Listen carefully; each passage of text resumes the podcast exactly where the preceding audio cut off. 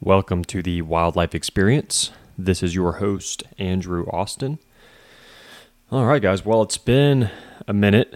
Um, I took about 10 months off, and I didn't really plan to do that, but life got in the way. Um, last year was really interesting for me. Um, spent most of last summer running around doing some pretty cool field work. Um, I'd moved home early last year, and that that took up a lot of time. I'm working on this house uh, still currently. Uh, it's a real pain, but um, well worth it in the end. It's basically a free place to stay in the woods after I finish everything. So, um, but yeah, I was running around a lot throughout uh, the spring and the summer, doing a lot of field work. I was in South Carolina for a few weeks. Um, did a f- trip to Florida. Had a lot of field work around Texas, and just life kind of got crazy and um, kind of got out of routine. And uh, podcasting just wasn't something I wanted to do at you know at the time. Um, I really only like to do this when I'm really feeling good and you know have a decent routine or else I feel like I'm just not going to put forth my best work. Um, but I am back in business now. Um, and I'm really excited to have some new gear, so the audio quality should be a lot better now. Um, I got a little PodTrak P4 is what it's called. It's a little. It's, uh, the brand is Zoom, not to be confused with uh, the the website Zoom, the the video conferencing app. It's a separate brand, but it actually can connect through Zoom. So I can still use this gear to connect with uh, to use when I'm recording on Zoom with uh, remote guests. So that's good. Um, but with this setup, I can actually record in person with people, um, which is great. You know, I've, I've had this idea that I'm gonna like start kind of planning my wildlife trips around who I can record with, and you know, it's like it'd be cool to go out in the field with people and maybe even record out. You can record anywhere. This thing takes a little SD card, and um, so yeah, you can. You don't have to have like cell service to record. So yeah, a lot of uh, a lot of uh, fun stuff um, coming up. Hopefully for the podcast. Um, I did record twice this week. Um, my first guest was Tim Crawford. He's a herper. That audio wasn't great. Um, that was my first time using this setup, and it just I'm not exactly happy with it. Um, so I think I'm going to hold off on his and see if we can uh, circle back and record. If he ever comes to Texas, maybe do it in person. Um, but I, and then I recorded with Kelsey Felio, and that's going to be this episode. Uh, Kelsey is a very passionate waterfowl hunter, um, and she's been hunting her whole her whole life and uh, she's just got some cool perspectives on hunting and her experience, you know, being a woman that hunts. Um, and you know, b- trying to encourage other women to to get out and hunt. It's you know, it's challenging for anybody to get into hunting. Um, but it's uh, you know, for for a woman, it's especially hard because you know, there's not a lot of other girls out there that hunt. So, um, we talk a little bit about her experiences. Um, it was really fun. We were, we were actually at the, uh, the the duck call shop where I work now, and I had mentioned it in this episode, but to give a more detailed explanation, I was offered a job working for one of the oldest duck call companies in the world. It's been around since 1959. It's a company I'm familiar with growing up in Southeast Texas, and it was a, a huge honor to to get offered the job. And at first, I was like, man, that's that's cool, but you know, have my career going, and you know, I'm not really interested in leaving. I have a really cool job. I have all these projects doing, you know, watershed restoration, wetlands restoration, all this stuff. Um, really, really enjoying my life. So why would I leave? Um, but you know, life is really short, and I figured, you know, I might as well see what this is about. And I love to duck hunt. Um, I love duck calling. It's, it's really fun for me. Um, I happen to be pretty good at it. It turns out that's probably why I got offered the job. Um, my friend Jay Bruce is the one that hired me. He bought Sure Shot last year, 2020, I guess, two years ago. Um, I say friends. We we were acquaintances at the time. We had gone hunting before, and um, he played 14 years in the MLB. He was a very good baseball player, and um, I've always really um, enjoyed talking to him because he's someone that is extremely passionate about something, and I appreciate people like that a lot. That's kind of how I've lived my life. Um, so yeah, when he hit me up to uh, help uh, to work for Sure Shot, it was a uh, you know it was a huge honor, and I thought about it hard for like two weeks and talked to various mentors. I talked to Romy um, Swanson. He's one of my consider him one of my mentors. I talked to a few other mentors of mine. He's the only one that's been on the podcast, though I think, and uh, they all said the same thing. You know, they said, you know, you're young and your career is going well, but like you can you can go try this out and see where it leads. And it's turned out to be really cool, um, even for my my wildlife career, because it's a very flexible job, and I'm still able to go out and do research with friends and like not have to feel bad about taking days off. It's it's kind of a kind of a get shit done schedule. Um, now it does come with a lot of resp- responsibility. Um, I've been hired to basically run the company, so I'm having to learn about business and these sorts of things. But you know, overall, it's it's a lot of fun, um, and having that flexibility to still pursue wildlife stuff is really important, and that's something that was you know kind of offered to me from the beginning. So it's uh, it works out, and also um, Jay has a, a really cool uh, hunting property. It's a 800 acre ranch that's full of isolated prairie pothole wetlands and ox like old oxbow wetlands um, like really pristine natural wetland ecosystems with adjacent highly valuable prairie remnants and like live oak mods and like has it's one of the most unique properties I know of locally and he um I guess I sort of asked but it, we we kind of came to the conclusion together you know he's he's hired a wildlife biologist to run his duck call company, he might as well utilize my background to help him manage his ranch. And so that's really really cool. Um, you know, it's it's kind of informal. You know, I'm st- I am writing up a management plan just to give us, uh, you know, a framework and you know make it more systematic um, when it comes to collecting data and like trying to decide what is the best way to attract more ducks. That's our main goal. It is primarily a duck hunting property, but there's a lot of room to um, enhance the uplands as well. There's a lot of tallow and pine and um, different trees that really don't belong there. This this property, you know, back in the you know 80s and early, there's there was aerial imagery from 1939 out there. It was basically a coastal prairie with a couple live oak woodlands kind of scattered throughout, um, with you know these prairie pothole wetlands. Um, and that the, there's an oxbow that runs down the center, but it's really not an oxbow. I, I believe this was try to paint the picture here. It, it it's basically a stream channel, but it's a I think it was a very old like tidal stream when this area was um, a marsh rather than a prairie when the sea level was higher um, back in the Pleistocene. Um, that, that's just my best way of understanding this place is it was a stream channel because there's actual oxbows branching off of it, like proper oxbows.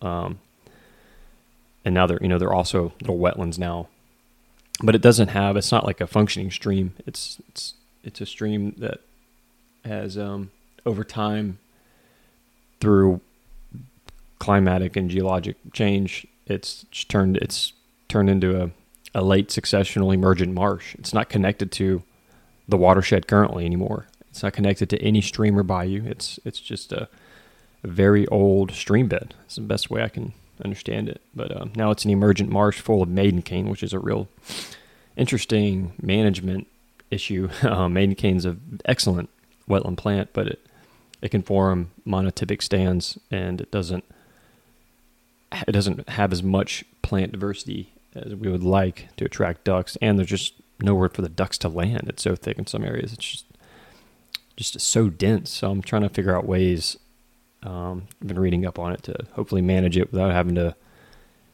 without having to change the hydrology too much or the you know without using herbicides or any of these things.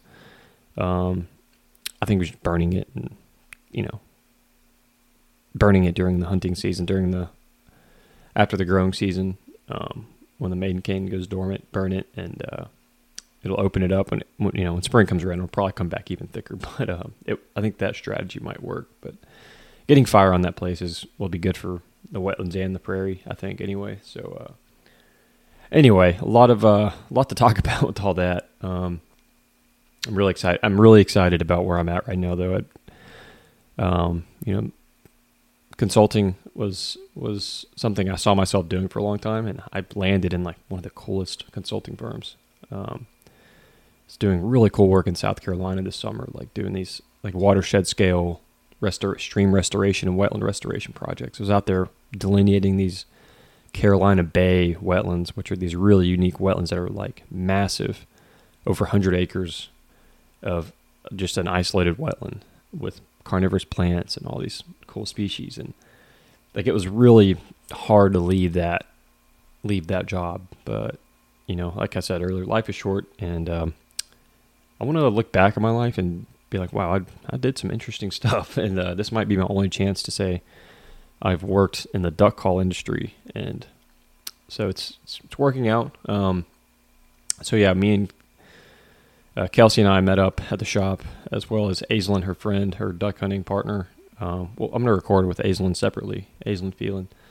Um, I only had two mics, so we just, me and Kelsey recorded yesterday, and then me and Aislinn will probably get together soon to talk about hunting. She's also, um, ironically, a herp, herp person. She's been keeping snakes for a long time, like really, really cool, like mottled rock rattlesnakes and um, other. Uh, she, she's big into venomous snakes. Um, she's she's kept some really neat stuff. So it'll be it'll be fun to talk to her as a as a hunter and fellow snake nerd. Um, yeah, I mean Kelsey, we talked yeah all about her hunting experiences and her time. In, she studied some environmental policy um, degree from Texas A&M Galveston, and she doesn't currently work currently work in that industry, but um, she she had some cool perspectives, and she was just so fun to talk to. Kelsey's great. I think you guys will enjoy it. Um, so now I bring you Kelsey Felio.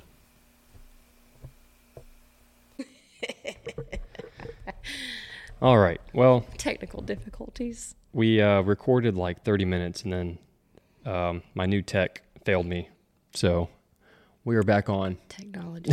that really sucks too because we were having an excellent conversation. We had a good, good thing going. We uh, talked about all your interest in duck hunting and some different stories, and then yes. we were talking about being a female waterfowler and Getting all the stuff with it. that, and uh, encouraging words for fellow women out there that want to hunt. It's good stuff. Unfortunately, it's uh, hey, it happens. we ended. Um, we're talking about just basic stuff Yes. for someone getting into hunting. Um, gun safety, getting a hunter's head, Mm-hmm. um, all the basic stuff. Yes. So like hunter safety, um, because that'll that'll kind of give you like an overview right out the gate. Um, I I remember the. I don't know why this question of all of them sticks out to me, but I remember the little pictures of the types of shotguns All right. where it showed you like pump, over and under, Right. semi-auto. Yep. And um, so it'll kind of give people a, hey, this is somewhat of what you can expect. And then that way, I want to say they gave us like an outdoor annual, and I'm sure they're. I know some most of that stuff's like online now. So Yeah, I didn't even purchase a paper license this year. I just got So- the app, the My Harvest uh, app, Uh-huh. and purchased everything. So I did the paper and the My Hunt Yeah. Harvest because I don't trust technology yet. right. Yeah. Um, I part of me is like a um, ninety year old man on the inside, and and that ain't, that ninety year old man is also like a doomsday prepper. so um, it's I have my moments where it's very um, oh, okay. Well, we love technology, and we're gonna do all these things because it's 2023 now, and It can make life easy. yeah, It is nice not having to go- go to academy Now, to buy a license. I will say I don't trust going to the store anymore because it just doesn't seem like you're getting the same level of knowledge Yep. like you used to. Yeah, Um, I, I agree. Nowadays, I feel like you can get and you get more out of it. So there's some stuff I don't know if they just don't know how to do it, or if um, if they can't. Right. Because like your crane endorsement, you can't. If they don't add that, you have to pay extra for it. Right. Where if you just do it all on the app, like it just shows up Right. and you're golden. Yeah. And you can pretty much select everything and, and be like ready to roll.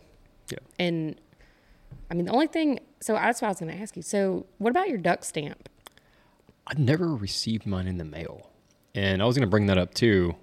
My buddy was out at McFaddin Uh-huh. and uh, Officer Davis, I think his name is Davis, um, he stopped him. He's a federal warden. Mm-hmm. And he was going to give him a ticket for not having It on him? on him. Yes. Although he could show him the receipt and Mm-hmm. he could look it up in the system, whatever. It it was 100% like he, he could see that he bought it, Mm-hmm. but he didn't have the physical stamp. So he said if he goes to the post office and buys another, you can buy them at the post Mm. Yeah, office. you can buy I it didn't know that. Yeah, it's a stamp. Man, it makes sense now. I remember, yeah. so my dad, I never is knew in that. the envelope. Oh my gosh. I- Because I was That's awesome. it's because my age. My generation doesn't know about these things. I only know it because someone in my family, I don't remember if it was my dad or my uncle, um, got a. We had to go to the post office to buy the stamp because they were getting something like a painting made. Yeah. And you know, they put the little stamp under the painting. And, and that was, and then they were going to frame it and all that. So I remember Right. going to buy this stamp. And my mom has some of like redfish too and trout. So Yeah. I think that those used to be stamps Yeah. too. Um, And for people that don't know, a duck stamp, it's a federal it's a stamp. thing. You have to have it to harvest ducks. And what it is is when you buy it, the money generated. It's a it's Yeah, for- waterfowl. Yeah, waterfowl. Yeah. yeah, The money generated from that goes into waterfowl conservation. Mm-hmm. Yep. and that is the contribution of hunters. You know, hunters contribute through stamps, licenses, permits, and excise taxes on firearms. And there's all kinds of And organizations. a lot of that, Ducks Unlimited is a hunter-based organization. yeah, and, like CCA fishing, CCA. the national or the Rocky Mountain Elk Foundation, Right. National Wild. Tur- I think I'm in like 17 of these things. We get a lot of magazines. Yeah, it's good to stay in touch with with all these different conservation organizations. But that that's a big theme with this podcast is talking about how hunting is part of the conservation model that When- we work under here. It really is, and and I don't think everyone fully gives it that credit. But without hunters and the setup we have, there is a part of me that thinks that all of our national forests and this public lands and the refuges would be just another house farm by now Yeah. And and what would we have i mean it would be Yeah. nothing it's the same reason why i had rabbits trying to make houses in my flower beds in odessa and there's rattlesnakes everywhere because we invaded their home That that is exactly right. A lot of people are like, "Why is there an alligator in my yard?" because the alligator was there for millions of years, and you arrived there in the past Yeah. ten years. So it is a, um, you know, aside from the money that's generated by hunters, uh, the the hunting community gives like incentives for these public lands. mm-hmm. It's it's like more the more people we have that are interested in, in conserving land and and being making it public so we Mhm. can utilize it for either consumptive or non-consumptive use. I have a lot of people um, that listen that are not hunters; they're non-consumptive users. They're Mhm. birders and herpers and naturalists. yes And, and there's a lot of photographers and stuff that go out wildlife photographers. We're all interested in conserving Yep. our ecosystems, and that's that's uh, something I'm really passionate about. Is is um, kind of bridging the gap between the different communities because a lot of hunters they there's a lot of cultural differences, I guess. Mm-hmm. Um, but like we all care about something, yep and I think we should all be on the same page about conserving our ecosystems. And there's just a lot of like hunters that think like birders and all them are like weird and like, don't have any say in conservation. and there's like a lot of birders and like naturals that don't think hunting has a place in conservation. You're right. Like, but like me being a part of both, I'm like, like this is so weird because from my perspective, we literally all You're find the great value in going outdoors and experiencing wildlife. Yeah. It's just all the same to me. With hunting, it is a little different because you're consuming something. Mm-hmm. But the way we we are able to do that is because of all the money we generate, and like that pays the biologist's salary, it pays for the restoration of different ecosystems. It creates Mm-hmm. a huge incentive to to manage ecosystems in general. There's like WMAs. That's like what they are Yep. for. Is their hunting units and their money generated is used to restore those places. Yep. And it, it's like works out perfect. Well, I mean, think about how much research comes out of Texas Parks and Wildlife every Yeah. year. I mean, a lot of and a lot of it's from, from hunters. hunting, yeah. Harvest data is a big part of how wildlife managers and biologists are able to understand our our ecosystems and our wildlife. Yep. I'm really curious to see. So my uncle is was part of a study this season um, where he they sent him a bunch of special envelopes and he is sending in his duck wings. So they're going to be looking at like some, um, I believe it's like a different species that they killed in Mansfield. He- Okay. He was in Port Mansfield for duck Oh, season. down in yeah, I love that area. Oh my there. gosh, it's So my cool. favorite place on the planet. You know, this is uh, not to get too off topic, but did you ever watch Deep in the Heart or, or hear So, about it? I I heard about it and I watched some of the YouTube videos because I like Matthew McConaughey and Right. I, I saw your hat and I was like, okay, it's all Yeah. the same. This is So cool. they filmed much of that around Port Mansfield. Really? Uh-huh. For the ocelots, those little cats. That was like just north of Port Mansfield. That that land north of 186 Okay, is it's like the East Raymondville and all Foundation. that? It's the East Foundation Ranch, Okay, and that's where the ocelots are. really. That's where they filmed them. Super cool. So now I'm gonna have to go back and watch the whole thing. You need to watch it. It's it's one cool thing about it too is it's um it's very consistent with my vision Mm-hmm. of being into conservation education is it's it like gives credit to hunters like it, it goes through the story of the the uh, market hunting days Mm-hmm. back in like the 1800s and like shows has different clips where it shows like the huge mound of bison skulls Yeah. it's like a mountain and like it talks about like the waterfowl that were over harvested and all Not these different species moments, like but it was hunt it was sportsmen Yep. conservation minded hunters that were like listen guys we gotta watch this, we don't stop this commercialization mm-hmm. of our wildlife we're to lose them right? and we did lose passenger pigeons and carolina parakeets and like several other species we almost lost white-tailed deer Yeah, I Isn't that just, crazy? I can't believe that, especially because like in Mansfield, you there, I have a video. I'm feeding one. huge bucks at that park down there Oh my god, It's they the best come place. up in the driveway. It's the best place to film and photograph whitetail. I love. I almost went Yes. Mm-hmm. down there for my New Year's trip this year, just for waterfowl and for deer photos. Oh, I've spent a couple of New Years down there. It is. I bet it's a lot of fun. I don't have anywhere to stay in Mansfield. I wish I knew people down there. so I always go down to Cam- uh, they have um, Cameron County. a couple of Airbnbs now that Oh, are really? fairly inexpensive, and there's like a little motel um, that's pretty legit too.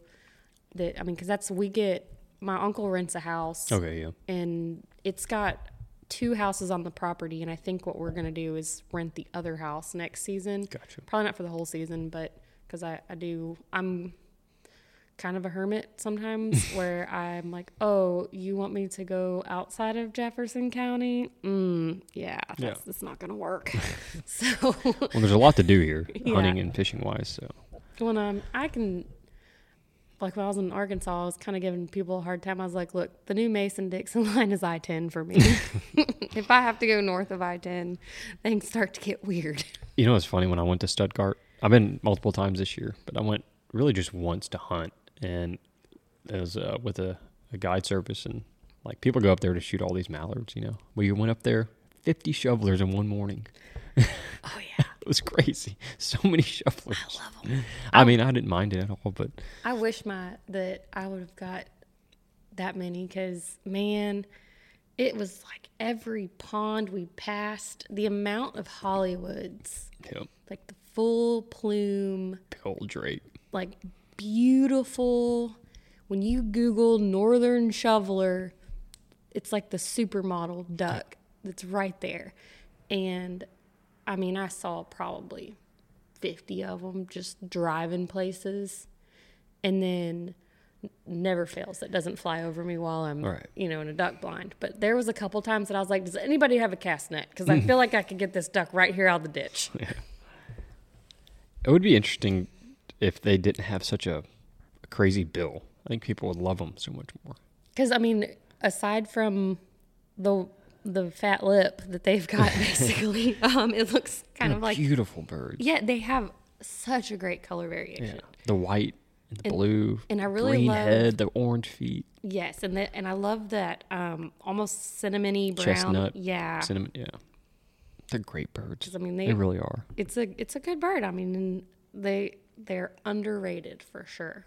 Favorite species of duck? You That that's probably my favorite. Yeah. I always go back and forth. I love gadwall, and I love wood ducks too. Yeah, wood duck would probably be like my number But I love maybe. widgeon too. I I have yet to encounter a duck that I didn't like. Okay, so I, I You don't have to have favorites. You can just love them right. all I like equally. you I like ducks. Um, the only duck that has rubbed me the wrong way ever was um, last year. I decided I needed to be a duck mom at Tractor Supply, and I Oh, got, got a mallard. it was a the white ducks. The mallard. yeah, they're like the I think they're mallards. they're some type of Farm mallard. yeah. N- I mean they're big white, and they're Ugly. they're not cute. They have taste really good. They though. have bad attitude. So that was the intent. it's like I'm gonna raise these two big fatties and we're gonna make tacos. And it, and those they have the big old fat legs on them. Oh yeah. I had this dream of so at Jackie's Brick House in Galveston they used to have these duck leg things that were a, an appetizer, and they were like big meaty like a chicken wing but better because it's duck. And it had like a lovely glaze over it, and they were grilled. And so I was like, "This is what we're making with these ducks that I just brought home from Tractor Supply." But um, they were disgusting. They were dirty.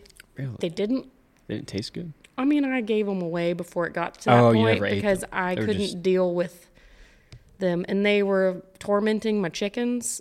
And my chickens and I Not surprised at all. have like a bond with my chickens. Yeah. Well, now they're no longer with us. We're gonna get more, but um, I think like a raccoon or something got in the Probably, coop. yeah. You never know. I want to get I want to get um mallards for my pond just so Mm-hmm. I can listen to them yes. and learn from them. So the neighbors' mallards have been coming over to the pond next door to me. Whoops. It's all good. and uh, talk with my hands too much. and um, and I've thought about just sitting out there with my duck call and seeing what they do because they're chitter chattering in the mornings. It's hilarious, and Yeah. they're they're big old fat ducks, and we get some squealers over there every now and then. Whistling ducks, yeah. I like the whistlers. People don't like those either. That's weird to me. I think I like People all pass them. on them. I like all the misfit ducks.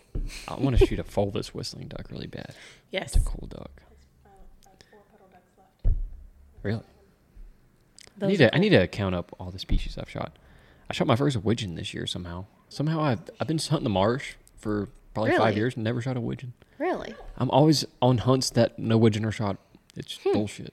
If one is shot, it, it wasn't me that shot it.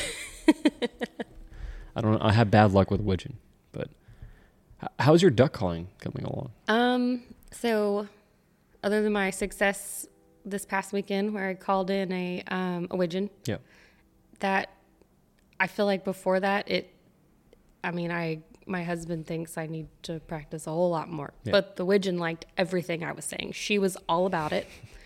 We had a whole conversation, marvelous. Um, my my hubs got her. So I feel like I did the thing. whistle right here. Yeah. It's a sure shot whistle. It looks like ours, but it's like different color. It's like an old one or something. It is. Oh, it's a Haydel's. It's a Haydel's? Haydel's. Close enough. That's it. it. Came with a sure shot though. Did it really? so we are in a duck call shop right now. Yes. for my listeners, um, I work at Sure Shot Game Calls now. I said this earlier, but it didn't record. so, uh, Our, our technical difficulty. still doing wildlife biology stuff, but uh, my day job is selling duck calls now, and uh, I have a bunch of calls in my hands. So we're talking about that widgeon. This is what it sounds like, right? yes, and yeah. then she does kind of a do you do um oh dude that Putting one you on the spot here. No, no, you got to set an example for our, I our fellow. All right, I'm all not right. that good yet, man. I Hey, not it's just a whistle. Just a. not Oh, quite so there pretty. yet. It's so pretty. Um, but I mean, I was using my Sure Shot, and she was. Um, Your I just, call? Yeah, because so my my Yentzen, I I guess I sound a little more high pitch. Not putting enough voice. Yeah, I'm struggling with that part. I don't know how that sou- how that's going to sound over audio. That'll be an Got the interesting. Call. Here's a teal call. This is not a sure shot, but it sounds really good. Yeah, it's a good. That is a blue wing teal hen right there. I was listening to them out there in Cattail Marsh. Have you been mm-hmm. there before? Yeah, I've gone out and ah, sat. Love it out there. You can learn a lot about ducks out there. I I like our teal call, but just being an honest person, Duck Commander's teal call is probably the best. It's pretty It's, legit. it's a little softer than ours. They they use an actual like like reed system. Mm-hmm. Like ours is a little insert thing. I also like their wood duck call a lot. when from so I, you know my my I'm new to the being a duck nerd thing. Yeah. So my nerdy duckness has made me read a whole lot this year. Pintail. It's like a multi whistle thing. You can you can adjust it. How do you get the flutter? pull that out. Yeah. I just pull the rod down. Of this? Oh, I see. Yeah. So I've got the Primos. That's super Um, cool. I've never I've never heard of these. Wing setter, huh? I have the little Primos one like that. Interesting. It's got a big honker call right here. No snow. I'm about to snow get call. one of y'all's. Yeah, I need to get a Redbone is good stuff. I need to get a new goose call. I cannot see. Oh, dude, People- my when spec people get call nervous is about- so bad. People will come in here and they get nervous about blowing calls in front of us, and that's how I am with with goose calls around a goose collar.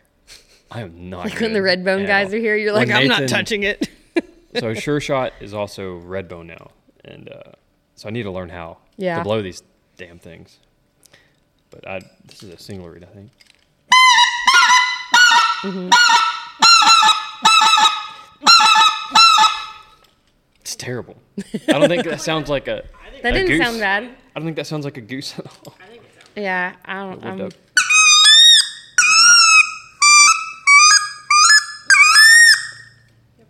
I love that little call, Coca-Cola.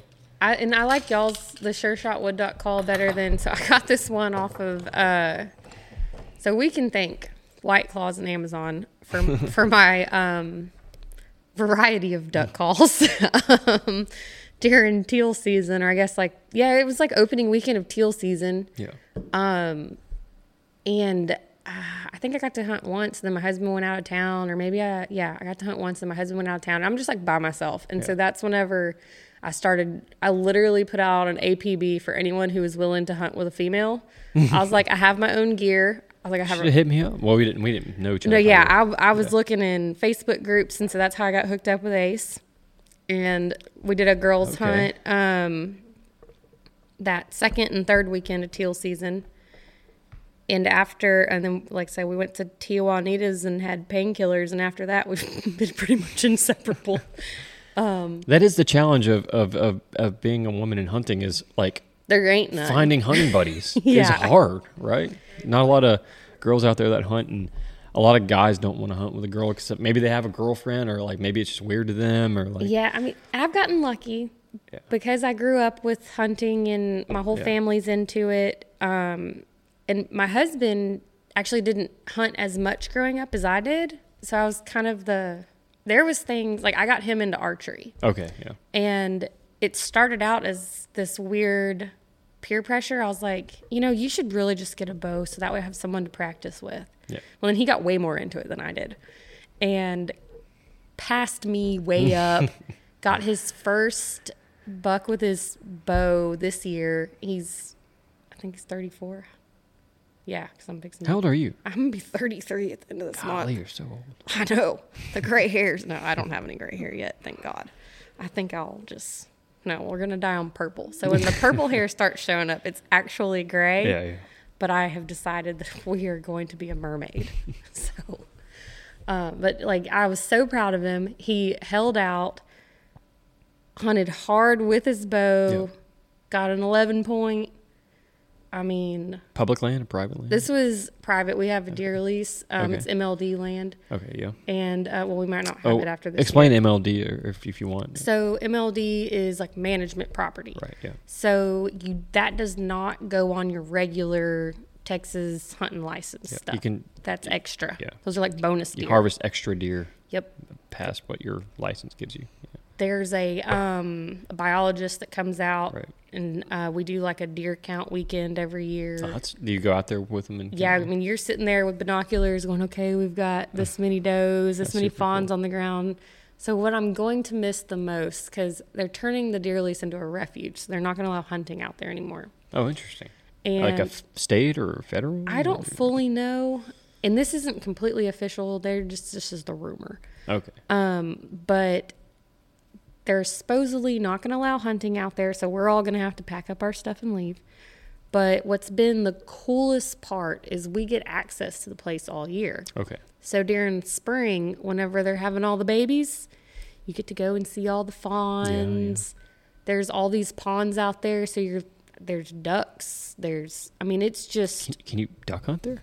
Um they don't let us duck hunt at this place, but there's some ponds that, That got some things. Because there's been a couple times that I was like, how would they know? What if I just go and find a duck by my deer stand? I have this idea of paying for a deer lease in East Texas, but it mainly being a duck lease, like something along the one of the rivers Oh, with yeah. bottomlands. Mm-hmm. Like the Neches and the Sabine hold mallards. If you Oh yeah. can get out there and get access to private land, it's just. But Well, yeah, I would I would pay for a deer lease, but only for the hunting, the duck hunting. And on the if you can get on a good on the one of the rivers where it's got like the good trees where they'll come up in there and yeah. it's like weird kind of I want I always call it like fake flooded timber because it's not the same as going to like yeah but There, there is some of that in East Texas, but it's just not. We don't have as much f- uh, flooded like oak forest, Mm-hmm. but there is some like further north and um, what is it Caddo Lake that's Ca- Cattle kinda- Lakes. That's cypress stuff. yeah they have, cy- I have a lot cypress. of cypress. We we have some of that down here, on the bayous you but get like what really attracts mallards is the flooded oak. Yeah, the oak forests. trees. um, the Nuttall oaks and the willow oaks, all that. Mm-hmm. Um, we don't have as much of that plant community here. We should, but like Toledo Bend should be a huge bottomland hardwood Yeah. oak forest, but it's now a reservoir. so- yeah I did shoot my first greenhead on Toledo Bend when I was a kid, and that year there were a ton of greenheads on when Toledo. can't you um you can hunt basically anywhere out there. yeah It just you, you know got to stay away from private property. Most of the banks on the Texas side are part of the national forest, so you can hunt on land. You Mm-hmm. so don't have to my stay in boat. in-laws or so my husband's grandparents used to have a house on Toledo Okay. And when they sold it, we were still living in Midland. And so we were like, oh, we're never going to be able to go. And we were kind of transitioning. So we didn't we didn't buy it. Well, then I kid you not, like 6 months later, we got the job offer to come here. And we're like, damn it, we should have bought that. There was a boat slip on the property. I could have put decoys out in the backyard and just sat there and killed things. So you grew up in Santa Fe. I grew up in Santa Fe. You Fe. went to school at SFA. I went to a couple of colleges. Okay. Same here. It I had- wasn't my college route was not linear. Yeah. I was not a good student. No. so I was when I decided to be, but here. it was It was kind of all a- about applying yourself. yeah, and and that was where I would get creative because it'd be like, oh, you know, if we do this weird admin job, maybe I won't have to go to college. That didn't work ever. Um, but I grew up in Santa Fe, Texas, over by Galveston. Yep. Um, I went to Stephen F. Austin College of the Mainland, Alvin Community College. um, I kind of just Yeah. picked up some classes here and there while I was working part time. Yep. And then um, when I finally was like, okay, at this point, I'd seen a lot of oil and gas. I'd seen a lot of the environmental side of things because I still was very much into nature and Right. conservation and how can I help make things better. Right. So I got into A&M in Galveston and I graduated from there in 2015 with um, a bachelor's in marine environmental policy and law. Oh, super cool. I didn't know you had a natural resource background. Yeah, I've got a. I've got a minor in ocean and coastal resources and a minor in economics. I did not know any of this. yeah, so I'm slightly That's yeah, super cool. I uh So You know about these things. yeah, I just I I pride myself of being like the most conservative hippie you'll ever meet. Right. It's like we're gonna save the turtles, but I also I work for Exxon. yeah, no, it's all good. You, know, you, you can you can energy is a complicated topic all around. Oh, I- I tend to avoid the conversation. It's kind of of all those, energy is bad in some regard. Like But I just of learned it of, uh. Mm-hmm. I just learned we were talking about Brazoria County earlier and and uh I love that county. There's some of the best prairie left in the state Mm-hmm. there, coastal prairie. There's the Columbia bottomlands with all the big live oaks. Beau- some of the most interesting ecosystems. beautiful. I love that county. So And that's what too about the deer lease has got those big oaks like leaned over. you got a deer lease in Brazoria County? Well, it's um, it's technically on. It's further. Um, Is it Matagorda County? yes, Matagorda County, Is it near Damon? Bay City, Van Vleck. Van Vleck, yes. Yeah. I love that area. I used to find timber rattlesnakes out there. I used to go there specifically for timber rattlesnakes. So when I first went there, my grandpa was taking me around on his buggy, and he was like, you know. Santa Anna's army probably slept under these trees. Pretty cool. But talking about Brazoria County though is uh, and energy Yes. is um I learned about like there's a a, a remnant prairie out there, kind of near Brazos Bend State Mm-hmm. Yep. Park, like really nice prairie, and and prairie nerds like me like see that and it's like this grand wilderness with Yep. amazing plants and animals. They're putting a solar farm on it. What? I'm pissed. Yeah. So like when I hear stuff like that, I'm like, all right, well, all energy sucks. We can agree on that. Yeah. But it's There's some, jobs. Some of it is it's financial it's almost security like for a- people. Yeah, so it's like a necessary evil sometimes, but I wish we did it better. And so that's kind of why I chose that career path. Yeah. Because I had this, and again, this could be like the weird Miss America speech, like I just want to make the world a better place. A better place. Yeah. But I had this idea that if I'm this grand conservationist and I believe these things, surely I'm not the only one who believes these things. Right. Yeah. So maybe I could do something or help steward Yeah. some things to go a little better Right. where stuff that has been worse or more harmful could eventually evolve to where we can coexist without causing more damage than is Yeah, we, really we do a lot of stuff that simply isn't necessary. right. And there's a lot of technology Talking out about there. solar and wind, you know, like these renewable energy sources, Mm-hmm. which are incredibly valuable in, in many respects. Like, why would you put that on like the last coastal prairie remnant left in Brazoria County? Right. Makes no fucking sense to me. Nope. Pisses me off. And I I don't know how they pick their you could put locations, the, but you could put the panels anywhere. anywhere. Put them on top of houses, on car See, and I thought they were doing parking, that as like, a grant thing. but they put them could- on a rare imperiled ecosystem. Yep. And I say they as in it's like it's not like it's just this was just a bad infrastructure project by some Mm-hmm. company in Houston. Like it, it's it's not like some group plotting against prairies. It's just people that don't know shit about the anti-prairie ecology. group. They, just, they don't know any better. They think it's just a field of grass. But then like someone like me that has just like been learning about and cares so much Right. about ecosystems and ecology, it's like like the worst feeling ever. It's Mm-hmm. really hard to explain. I mean, there's I've had a lot of moments like that over the years where it's like, why would you even make some of these decisions? But Yeah. I don't think there's a lot of people that have had the opportunities to look at things from To, this angle. simple ignorance. I'm- Yeah. we're all ignorant of many things. right. I mean, that's. Simply not knowing any better. I mean, there's, there's, so much information out there too. There's really good groups like Texan by Nature. Have you heard of Mm-hmm. that? yes. They unite corporations with conservation groups, and with and actually when they had their summit last year, um, they have a conservation summit every where they get like BP oil and like all these big corporations in the same room as like these NGOs, these conservation groups, and they talk about future the future of Texas land and wildlife and how they can help fund this stuff because these big companies they they care a lot about their environmental social scores now. Yep. So ESG, I think, is environmental social governance. Yep. You There's know about that? So they've talked about it a little bit, but I haven't really. It's a big deal it. now. They, they, Yeah. You got to get these social environmental scores. Well, because so you they- don't want to buy like, I call it like mean guy diesel. You know, you want to buy like nice guy diesel. stuff that's more sustainable. yeah.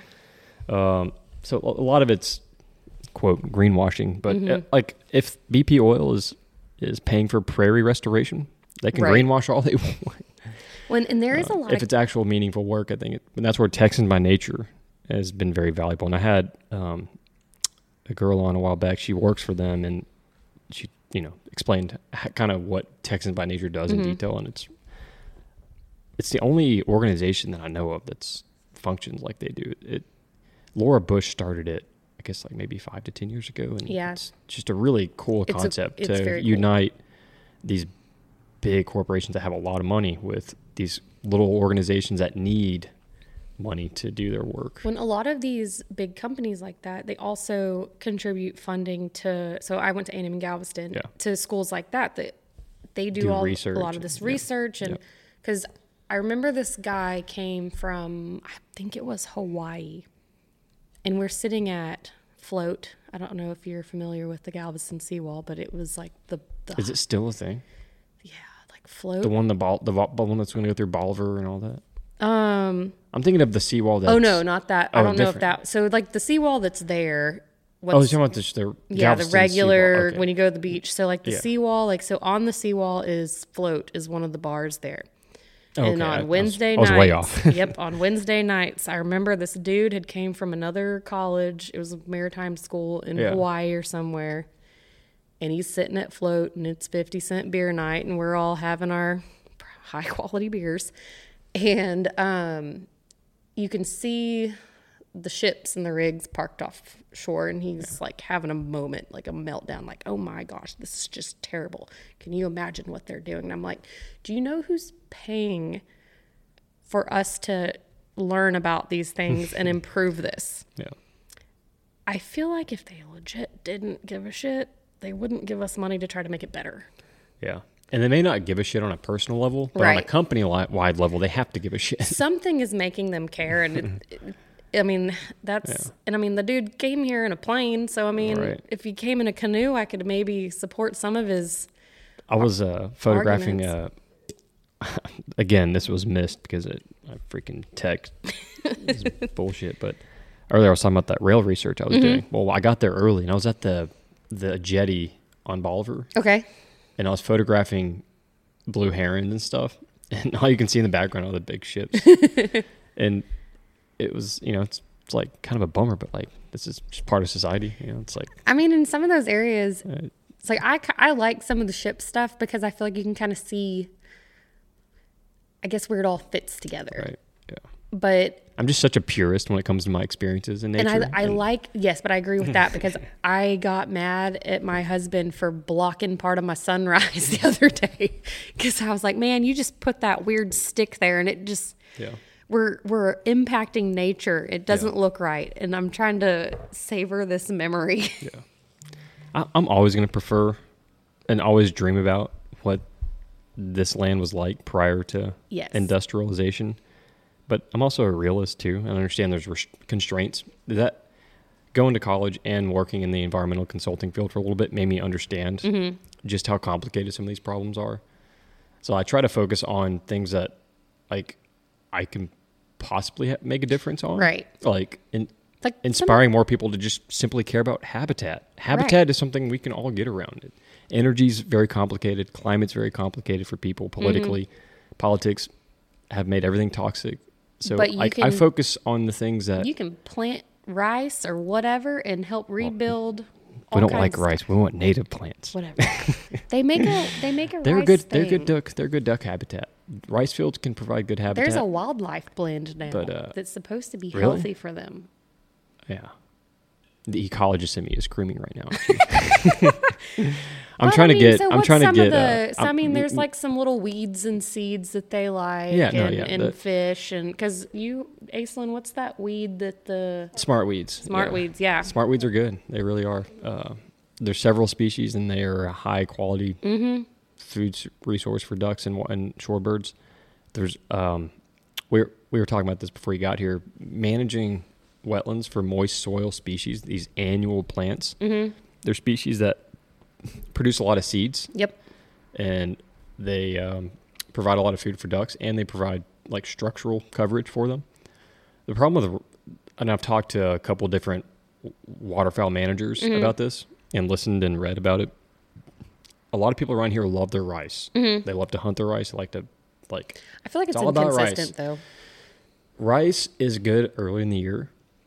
and it's good for teal season and early duck season. Mm-hmm. But then all the food is gone, and it's basically just a, A a, resting spot. Yeah. it's not really a food spot anymore, and it doesn't provide a lot of cover. Mm-hmm. Um, Because you cut everything. you cut it, and if you instead manage for native wetland plants, these these annual Yep. species like smartweeds and different sedges and um, like there's a whole host of different species that they're early successional species that when you when you get water off that that land, Mhm. you disc it, you you're exposing the seedbed.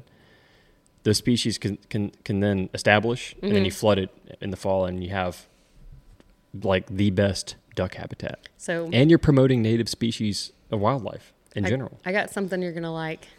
That whenever you were talking about the seeds and, and like promoting the mar like where the marshes Yeah. are and how get the duck habitat. So when I was in college, I took environmental micropaleontology. Oh, that was a mouthful. Yeah, yeah, everything Envir- environmental micropaleontology, micropaleontology. So you're looking at microscopic sea bugs.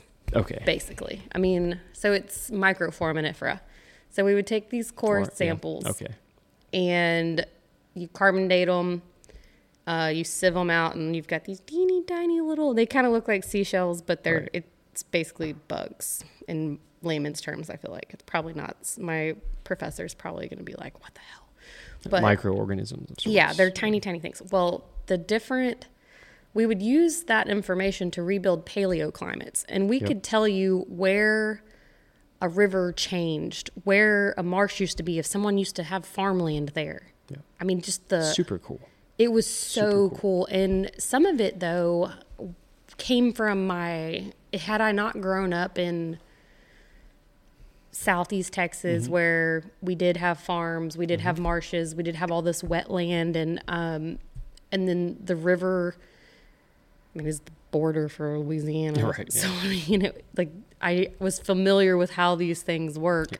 With the ecosystems in general. Yeah. So it made it where I could easily tell the story because I was kind of I grew up with this background, and then you take the science part and you're looking at And the, the, pieces come together. yeah You all start the to understand the landscape more. yes because so I one of the things that I say if I ever win the lottery I'm going to go back to school because um, You like to learn, huh? I do like to Yeah. learn. And one of the programs that I had the oppor- I could have gone into, but I went to work, um, was their marine resource management program. And that further digs into rebuilding these climates. What can we do? Because when you rebuild that paleo climate, you kind of see like, okay, if these were, it's the same as when we're looking at how we caught fish or what was the conditions when we shot 7,000 ducks this year, you know? yeah. It's okay, so if we know what pH level of the water was back then, you can find out this information basically. And Right. And it can help us manage resources now. Right. And so it's like, okay, well, so this is when the ducks were thriving. This Right. is the resources they had. What can we do now that it's 2023 to somehow rebuild that back to the way it was in 1894? Right. And being able to get these samples and put that piece back together, I think it's a big piece of how we can promote this conservation. Like having folks that are studying that stuff and built, putting all this information together really helps. That's a theme I like to think about is getting back to pre-settlement conditions. Mm-hmm. What what this land was like before we arrived, Europeans arrived. Yeah. We f- fucked a lot of shit up. Yeah, I kind of feel like it's just the nature It would have been beast. cool to be like the covered wagon days It would be cool. Yeah. When there was because there was not enough just people. imagine the wildlife back then. oh yeah, Golly, and not enough ducks. people for you to be like, oh my god, people. You know that I always say like, man, could you imagine seeing the ducks back then? But the thing is, like, there's certain species of ducks that are probably more common now than Mm-hmm. they were back then, just because they benefited so much from humans, like Mm-hmm. snow geese. there's a lot Probably of more snow geese now than there's ever been naturally. well, there's a lot of like cycles too. the wildlife populations are, are very dynamic. Yes. So I mean, it's kind of it's kind of interesting like to look at all the. That's what I liked about being able to put together these. It was like tells a story, Yeah. Just like reading a magazine article. It would just kind of unfold. This reminds me of why I care so much about like these prairie remnants. mm-hmm. because these prairies and like you can tell if you know a little bit about e- geology and plant ecology you can tell if, if they've ever been plowed Right. if they're original or if they've been altered and like there's a few areas in southeast Texas where you, if you if you know a little bit about these things, you can tell this this prairie here has been the same for like the past five thousand years. Yep. hasn't hasn't been fucked up by humans yet. And like in my mind, I'm like, this is so incredibly valuable. Even if it's not like a big like piece of land that's supporting all this wildlife, Mm-hmm. just the fact that the soil and the plants are intact, Yep. it like creates this such a value in my my head that like we got to save it at all cost. Well, and, I mean, I've heard a few people say we're not making any more dirt. Yeah, I mean, like the planet's not going to get any bigger. right. I mean, and I kind of part of me kind of goes back to like the old farmer's almanac, and another class I took was peak oil, global warming, and resource scarcity, and it it was talked about like human populations, and I mean, I have, I mean, we're animals, We are animals, and I We're have part this of the- belief that it's the same as part of the ecosystem. Like cows. You should only put what is it like two cows on an acre or two of land if you're not going to feed them. So how many humans does it take to mess up an acre of land? Yeah. Um, What other classes did you really enjoy from college? um, So you, had a, you had a very interesting career. Yeah, so or my- degree choice. there's only like nine people in America that have that degree. it's very, very it's specific very, and narrow. It's kind of a random. It's very niche. Um, so, Do you work in that field now, by the way? No, so I am Oil and gas. I'm in oil and gas, and I'm an analyzer supervisor. I work in mechanical, but I will But say the environmental background gives you a lot of context and Yes, and what I do feel like, because I kind of dabbled in environmental a little bit in oil and gas, okay. but I honestly feel like I have a bigger impact than I did as a environmental department person in mechanical because some of the equipment that my team um, works on is stuff that helps us prevent further pollution and Yeah, helps right. manage Right. what we're doing and keep it at a higher quality. So, I mean, if we're Works able to do that, then to me, I'm okay. I'm preventing pollution, so I'm Yeah. helping. You're helping, yeah.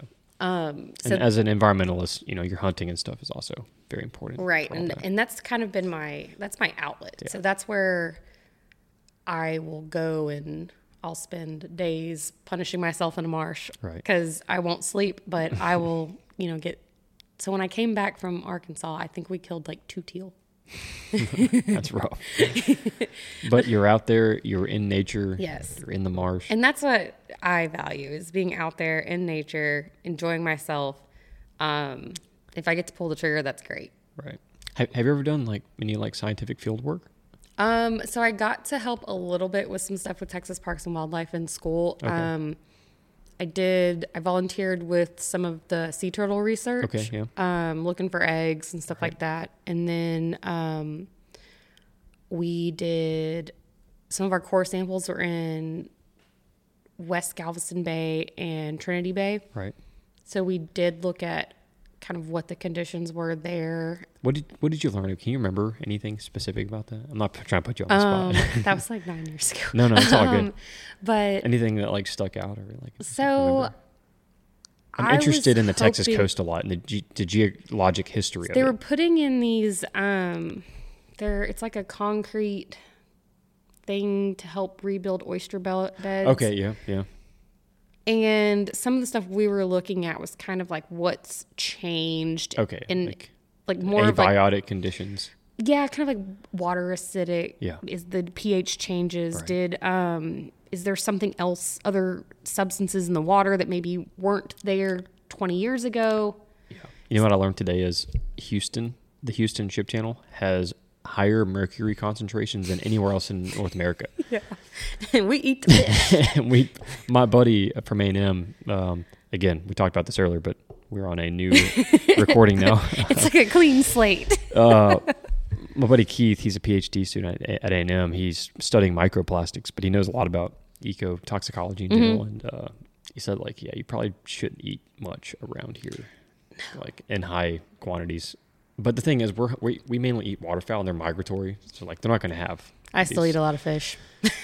The fish probably isn't great, but uh, I mean, we're still here, breathing and living today. You so- know, I um the last two years or so so I guess like 2020. I have not gotten sick where I had to stay home from work since 2020.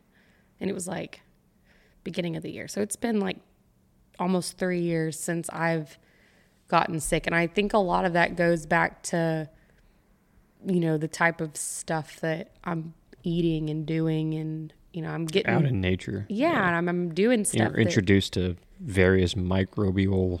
yeah, and things. it's kind of funny because like when I was a kid, I remember I did multiple like research papers in high school and stuff on is wild game better for you than store bought meat? And I think about this because I've gone. I am now three weeks, almost three weeks into only eating wild game, and to me, it's more of a mental thing. It's like cool to only eat wild game. okay, so you want to be mind blown? But I'm skeptical that it's actually better for me. I think it. Enlighten me. I think it is Okay. because Is there evidence? I'm an Evidence. I'm a data when I minded went person. I can give you a personal experience that I blame on this. when I went to Stephen F. Austin, um, we had to eat the cafeteria food. Fucking disgusting. It well, I mean, it didn't taste great. But that was the first time in my life I wasn't on a ninety percent wild game diet. Okay.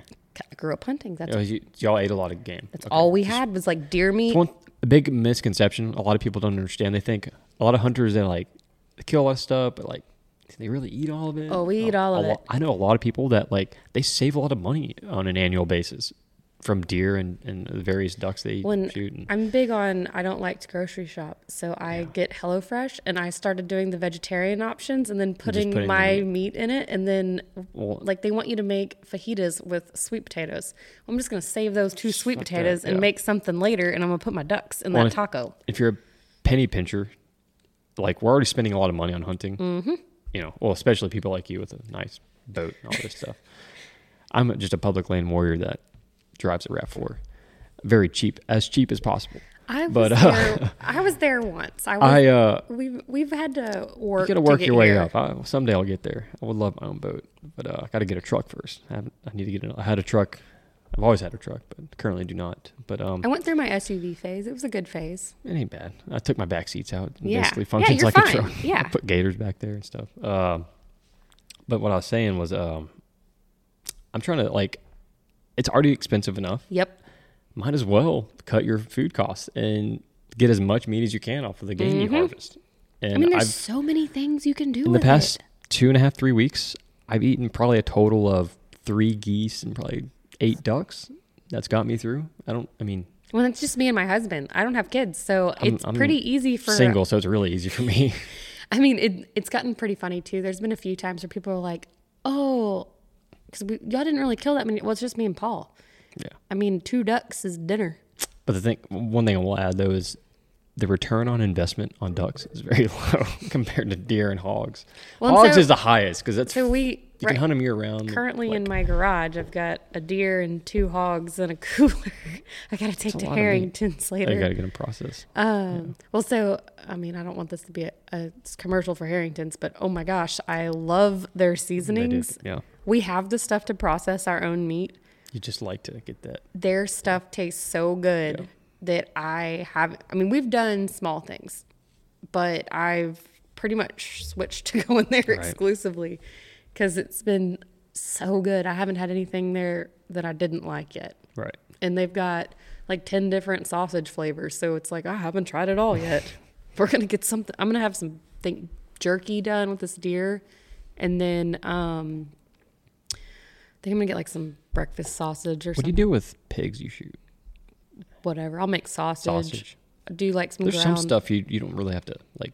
What about their backstrap? Can you yeah just cook so them like as they'll normal? tenderize them and do like pork loin kind of thing Okay, um we'll get little steaks made out of parts of the deer and the pig um we've done roasts Okay. um so like deer neck you can put in a crock pot Oh, just, like, really? the- people, most people don't use the neck. Yeah, just or cut- the ribs for that matter. cut the neck off now sometimes depending on so if you got like a big deer like a kansas or whatever kind of deer i bet you could do ribs just like a pig or cow or anything but or Texas deer, just, just not a lot. we got scrawny ones so I mean, There's probably enough there to get a meal. you no? could probably It's get too much work for.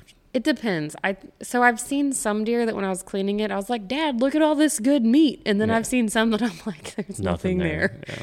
So I would say it would depend, but we try to maximize whatever we've got, and you Oh, know, based off our meals, we're gonna Part eat. of respecting the resource too. I Yeah. Think. When I see people like waste wild Mhm. game meat, I'm like, that is such so disrespectful. yeah, know? I mean, I just it It's annoys. also you're wasting money. That's like meals you're just throwing out into the woods. Yeah, You know, added up, you're probably wasting hundreds of dollars a year. yeah. It's just it's it's I mean thousands, Yeah. probably. That I mean, think about Meat is so expensive. in a lot. I mean, a lot of people don't realize most of Texas. If you're gonna deer hunt, it's leases, Yeah. and those are not cheap. Yeah. There's plenty of public land out there, but it's Yeah, tough though. Deer hunting on public land is yes, tough. it's very can't- tough, and some of them. It's worth it though for a lot of people. So we have some spots in Southeast Texas I've heard that are pretty okay Yeah. for like bow hunting, Right. not necessarily rifle. Up in Hardin County and Yeah. stuff. There's some stuff in West Texas, I believe, still that in like the Panhandle Right. that you can do rifle. hunts, probably, yeah, but yeah. it's mostly draws. Yeah. Mule deer. and- No, you have to walk in. Yeah.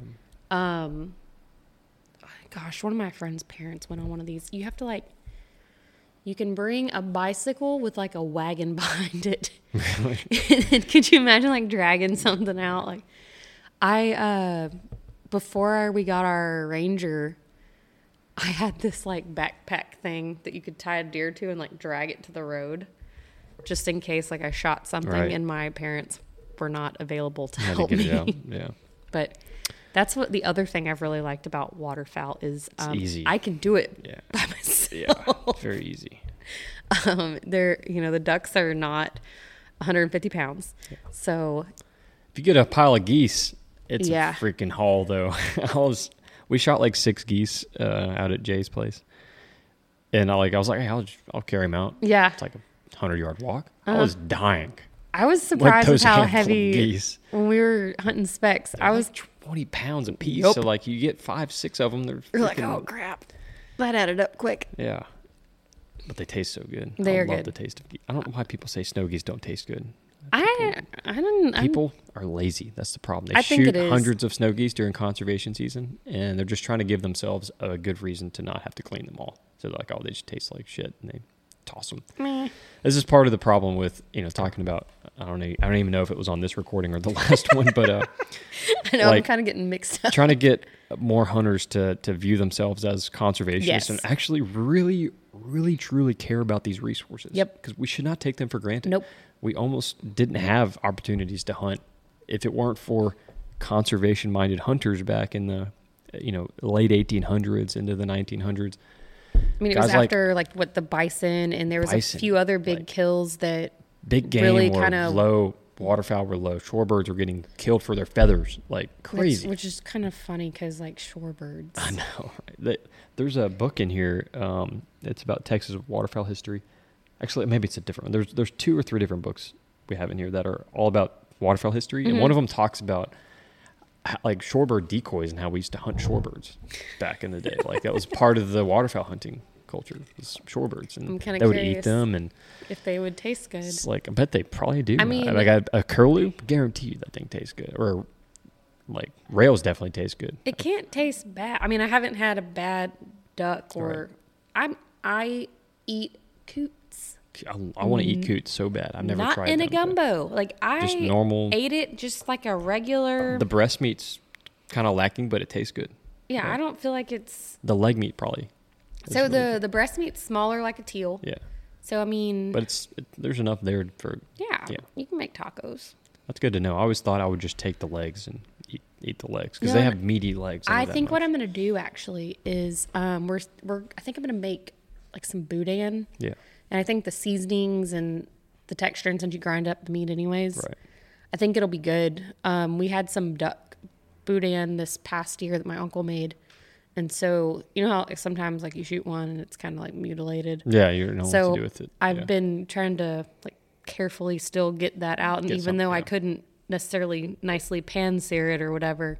I Can can grind it up, and right. so we've got like some duck that we've stuck in the freezer, and we If you're doing marked that- as like boudin. You can use the hearts for that too. The hearts taste very good. Okay, I love the hearts. really? I just like when I'm cleaning ducks, I'll place them to the side, and I'll just like cook them like right then and there. Just, Really? like, that fresh? Just a little Yeah, little snack. little snack. I gotta tell my husband that. They taste like it's, it's like the best tasting meat on a duck. Really? It's just so small. It's like not worth it. Oh, it's like eating crawfish. yeah, basically. well, That's what I have a hard time when people are like, "Oh, it's not that much. It's not." worth-" I'm like, "Do you eat crawfish?" it's you gotta work so hard for such a small amount. like this Yeah. much. Kelsey, we're nearing one hour. I Oh, think sh- we should probably Yeah. play it safe and uh, end it there. Thank you so much. Oh, thank you. This has been fun. Yeah, you did great. This is your first time and you did excellent. Yeah, I've never so- been on a podcast before. All right. Thank you so much. We're going to end it right there.